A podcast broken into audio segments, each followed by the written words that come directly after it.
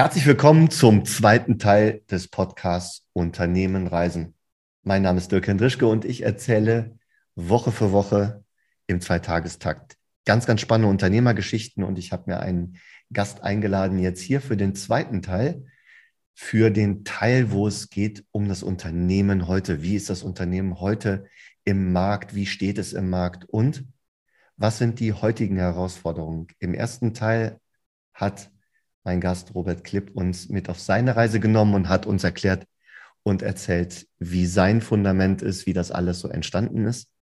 Dass es eine Sprachtrainerin, eine Sprachschülerin, äh, nicht Schülerin, Trainerin gab, die den Kontakt zu Dirk Kräuter hergestellt hat und der maßgeblicher Bestandteil von der Agentur My Best Concept aus Bochum ist. Robert Tipp, vielen, vielen Dank, dass du dir heute nochmal die Zeit nimmst für diesen zweiten Teil. Ich freue mich auf unser zweites Gespräch. Ich mich auch, Dirk. Vielen Dank, dass ich dabei sein darf.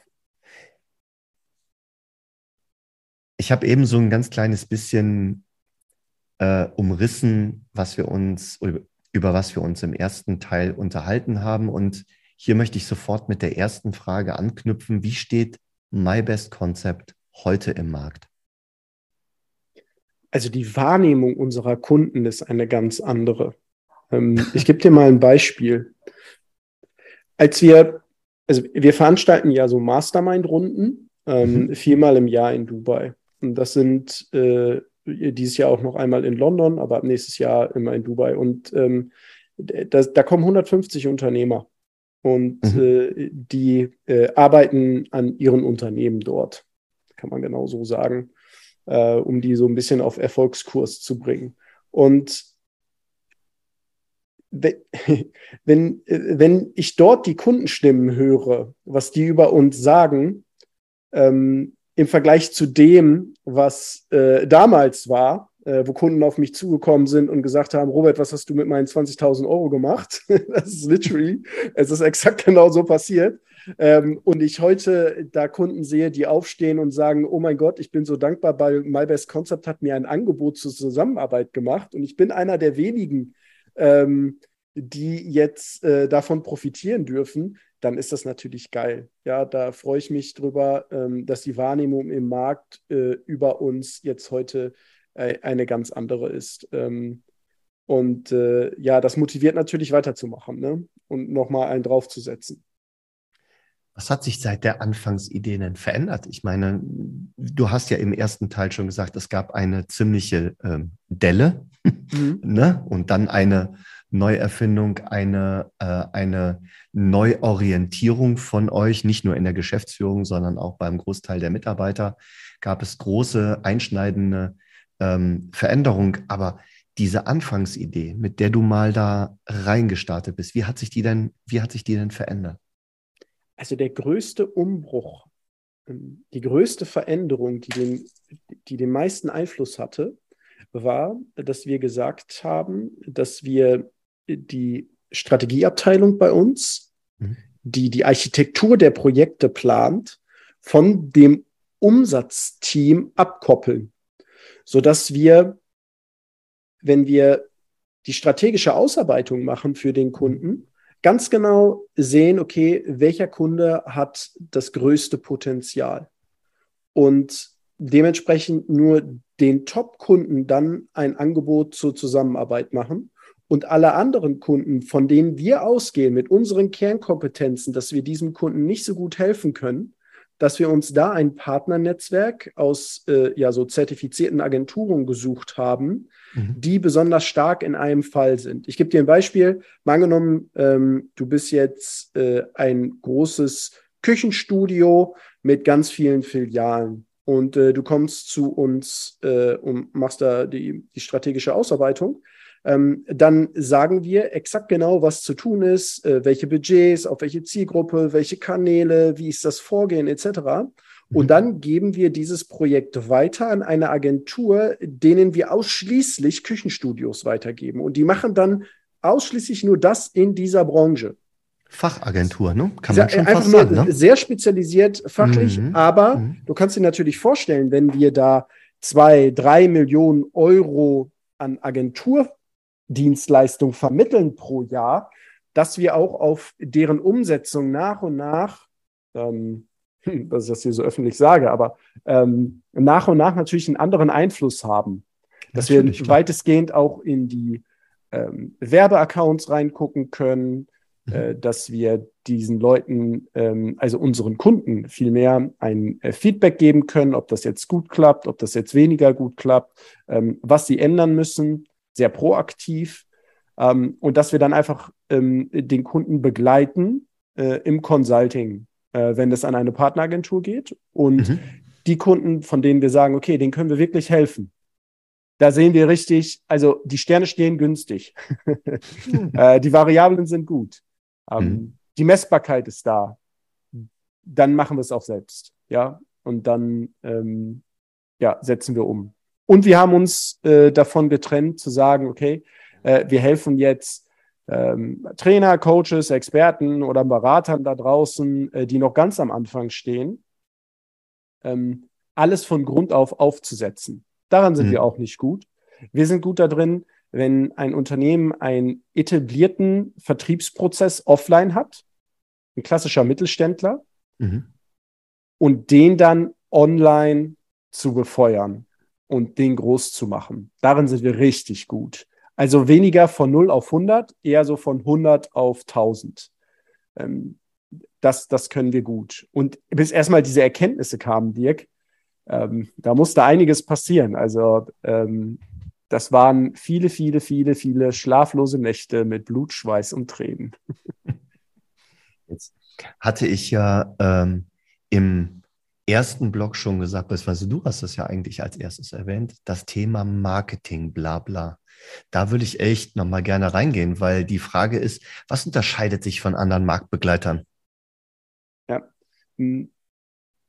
Lass uns erstmal dafür den, den, den Markt uns angucken. Oh ja, gerne. Ähm, und ich möchte es, ich möchte es jetzt gar nicht so auf My Best Concept äh, produzieren, dass wir die größten, tollsten und besten sind. Darum geht es gar nicht. Ich habe vielmehr die, die, die Mission, dass Mittelständler mehr Erfolg haben im Marketing, ohne ihr Geld zu verbrennen. Das ist mir mhm. noch viel wichtiger, ähm, als dass jetzt äh, ausschließlich, ähm, dass jetzt so ein My Best Concept Werbeblock ist. Äh, darum geht es mir gar nicht. Ähm, lass uns mal den, den Markt anschauen. Mhm. Da ist ein Unternehmer im Mittelstand, sagen wir 80 Mitarbeiter, in der Metallverarbeitung. Irgendwas, ja, ich habe jetzt irgendwas mhm. äh, genommen. Und dieser Mittelständler, der entschließt sich jetzt, okay, ich muss ja jetzt mal was tun. Also ich muss jetzt online sichtbar sein. Meine Messen sind 2020 ausgefallen, whatever. Mir sind Kunden weggebrochen. Jetzt Inflation, Lieferengpässe. Ich muss jetzt mal irgendwas für mein Unternehmen tun. Und ich suche jetzt nach Lösungen. So. Dann kommt er auf das Thema, okay, vielleicht starte ich mal mit dem Thema Online-Marketing. Und da geht's schon los. Mhm. Ein unwissender Unternehmer, der ja ein ganz anderes Kerngeschäft hat, der seit 20 Jahren Offline-Vertriebsprozesse äh, in seinem Unternehmen hat, sucht jetzt nach einem Experten, der vermeintlich ja viel weiter ist in seiner Profession als er selbst.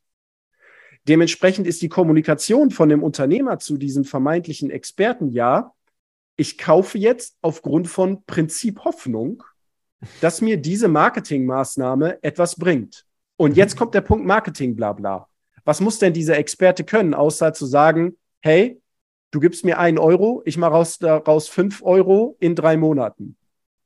So, wa was sagt der Unternehmer? Jo, klingt plausibel, äh, ist cool, äh, gekauft. Weil er sich ja gar nicht so tief mit dieser Materie in seinem Leben beschäftigt hat und natürlich einen Experten zukauft bei einem neuen Thema, was total überhaupt nicht greifbar ist. Und dieses nicht, diese, diese fehlende, ja, dieses fehlende Verständnis von diesem neuen Thema sorgt dann dafür, ähm, dass er ja aus Vertrauen heraus, weil er dem Produkt vertraut, weil er dem Verkäufer vertraut, weil er der Firma vertraut und weil er vielleicht auch sich selbst vertraut, dass er eine richtige Entscheidung trifft, ja. Aus diesem Vertrauen heraus kauft er dann das, ohne zu wissen, ob es jetzt das Richtige ist oder nicht. Und das meine ich mit dem Marketing Blabla, weil mhm. ich könnte jetzt in jedem Verkaufsgespräch dem Unternehmer sagen, ja, du musst auf deine CTRs in den Werbeanzeigen achten und mach doch mal eine Lookalike-Audience und hast du schon ein Attributionsmodell und wie ist denn die Conversion auf deiner Webseite? Und nach, spätestens nach dem zweiten Wort schaltet er ab und denkt sich, ja, das ist ein Experte, der muss schon wissen, wovon er spricht. Ja, klingt spannend, ich habe keine Ahnung, aber am Ende kaufe ich, weil er ja die Herausforderung hat, dass er etwas ändern muss in seinem Richtig, Unternehmen. Ja. Ja. Und Im deswegen trifft er diese Kaufentscheidung. Mhm. Mhm. Ja, im besten Falle, im besten Falle hat er die. Ne? Es sind ja noch so viele Unternehmer in den verschiedensten Branchen unterwegs, die wirklich auch dieses Verständnis auch noch nicht haben. Absolut. Das finde ich immer, das finde ich immer noch, das finde ich noch gravierender, ehrlich gesagt, dass ähm, wir da draußen mit so vielen Branchen im Mittelstand äh, ähm, zu tun haben, die das Wort Digitalisierung ja gerade erst, sagen wir mal, von der mhm. Reihenfolge der Buchstaben für sich entdeckt haben. Aber jetzt kommt ja, ja schon absolut. das nächste, das heißt ja noch Nachhaltigkeit. Das, äh, das gilt es ja jetzt auch noch umzusetzen im selben Atemzug. Also Digitalisierung und Nachhaltigkeit. Und dann geht es ja los tatsächlich, dass viele wirklich am Schwimmen sind. Ne? Richtig. Ich verfolge zu 100 Prozent die Philosophie, dass der Unternehmer diese wichtigen Kernkompetenzen mhm. langfristig in seinem Unternehmen haben muss. Richtig, bin ich bei dir, ja. Mhm. Er kann sein ganzes Leben lang nicht auf den Zukauf externer Agenturen, ähm, also er kann diese Zukunft nicht darauf aufbauen. Die mhm. Agentur hat die Aufgabe, die Startrampe zu bauen, die Rakete mhm. zu launchen, mhm. ähm, die ersten Schritte zu bewegen. Aber der Unternehmer hat die Aufgabe, parallel dazu sich ein eigenes Team aufzubauen und dann irgendwann nach 18, 24 Monaten ändert sich die Aufgabe der Agentur, indem sie sein Team weiter ausbaut und das Team immer mehr operative Aufgaben übernimmt. Mm. Und ich kenne viele Agenturen, bei denen es, also die, die sagen halt, milk the cow, ja. Also wir, wir, machen immer wieder weiter, machen wieder Neues, machen wieder ein Projekt, machen wieder ein Projekt. Was ist daran nachhaltig? Nachhaltig ist, oder das Narrativ in Deutschland, das Narrativ des deutschen Unternehmers äh, im Mittelstand ist es, dass er die Variablen bei sich hat und schnelle Entscheidungen treffen kann, um am Markt einfach langfristig zu bestehen. Und diese schnellen Entscheidungen, die werden halt gemindert, wenn er die ganze Zeit auf externe Leistung angewiesen ist. Wir kaufen uns auch permanent externes Wissen hinzu. Mhm. Aber wir begrenzen das. Wir sagen zum Beispiel, wir holen uns ein Consulting-Team für sechs Monate, dann saugen wir dieses Team aus. Wir, die geben uns alles, was wir haben. Wir bezahlen dieses Team sehr, sehr gut dafür, dass die das macht, ja. Mhm. Und dann haben wir das Wissen bei uns und skalieren weiter. Und so ist es auch als Agentur. Und das sage ich als Agentur-CEO, ja. Es ist einfach für den Unternehmer das Beste, wenn er irgendwann eigene Kompetenzen hat. Wenn wir schon beim Wissen sind, jetzt stelle ich ja eine ganz, äh, ja, für uns wahrscheinlich relativ einfache Frage, aber eine, die da draußen oftmals nicht wirklich klar beantwortet werden kann. Was ist denn eigentlich Wissen?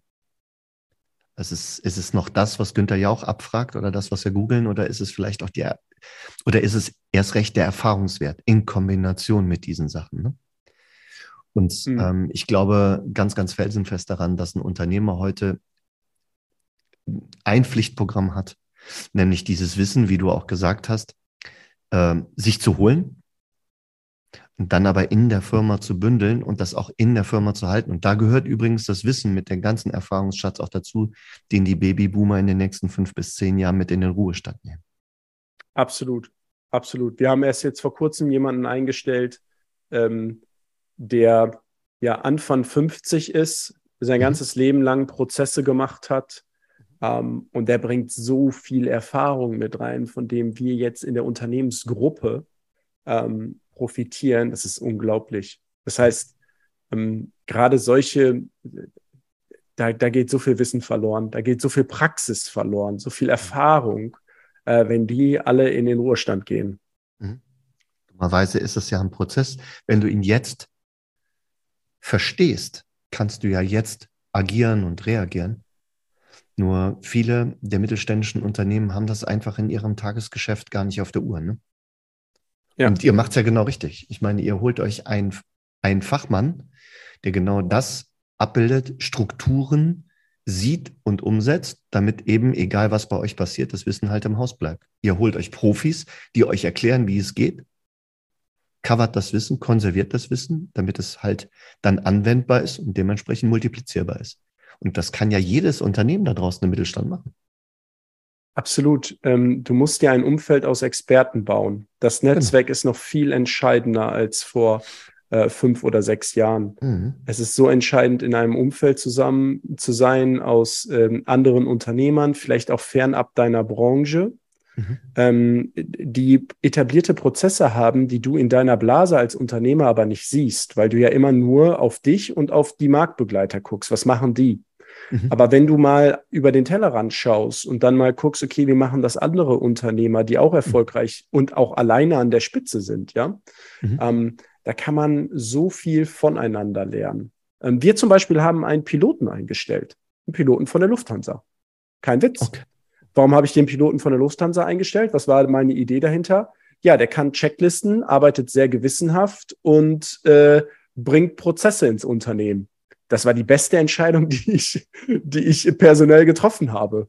Äh, ein Pilot von der Lufthansa, der äh, bei uns die Prozesse macht. Ja. Wunderbar. Und, und so geht es ja wirklich auch mit diesem Blick über den Tellerrand hinaus. Ne? Du hast halt einfach auf die, auf die Needs geguckt, ne? die du jetzt brauchst und dementsprechend hast du dir eine Person geholt und nicht, du hast nicht auf die Branche geguckt. Ne?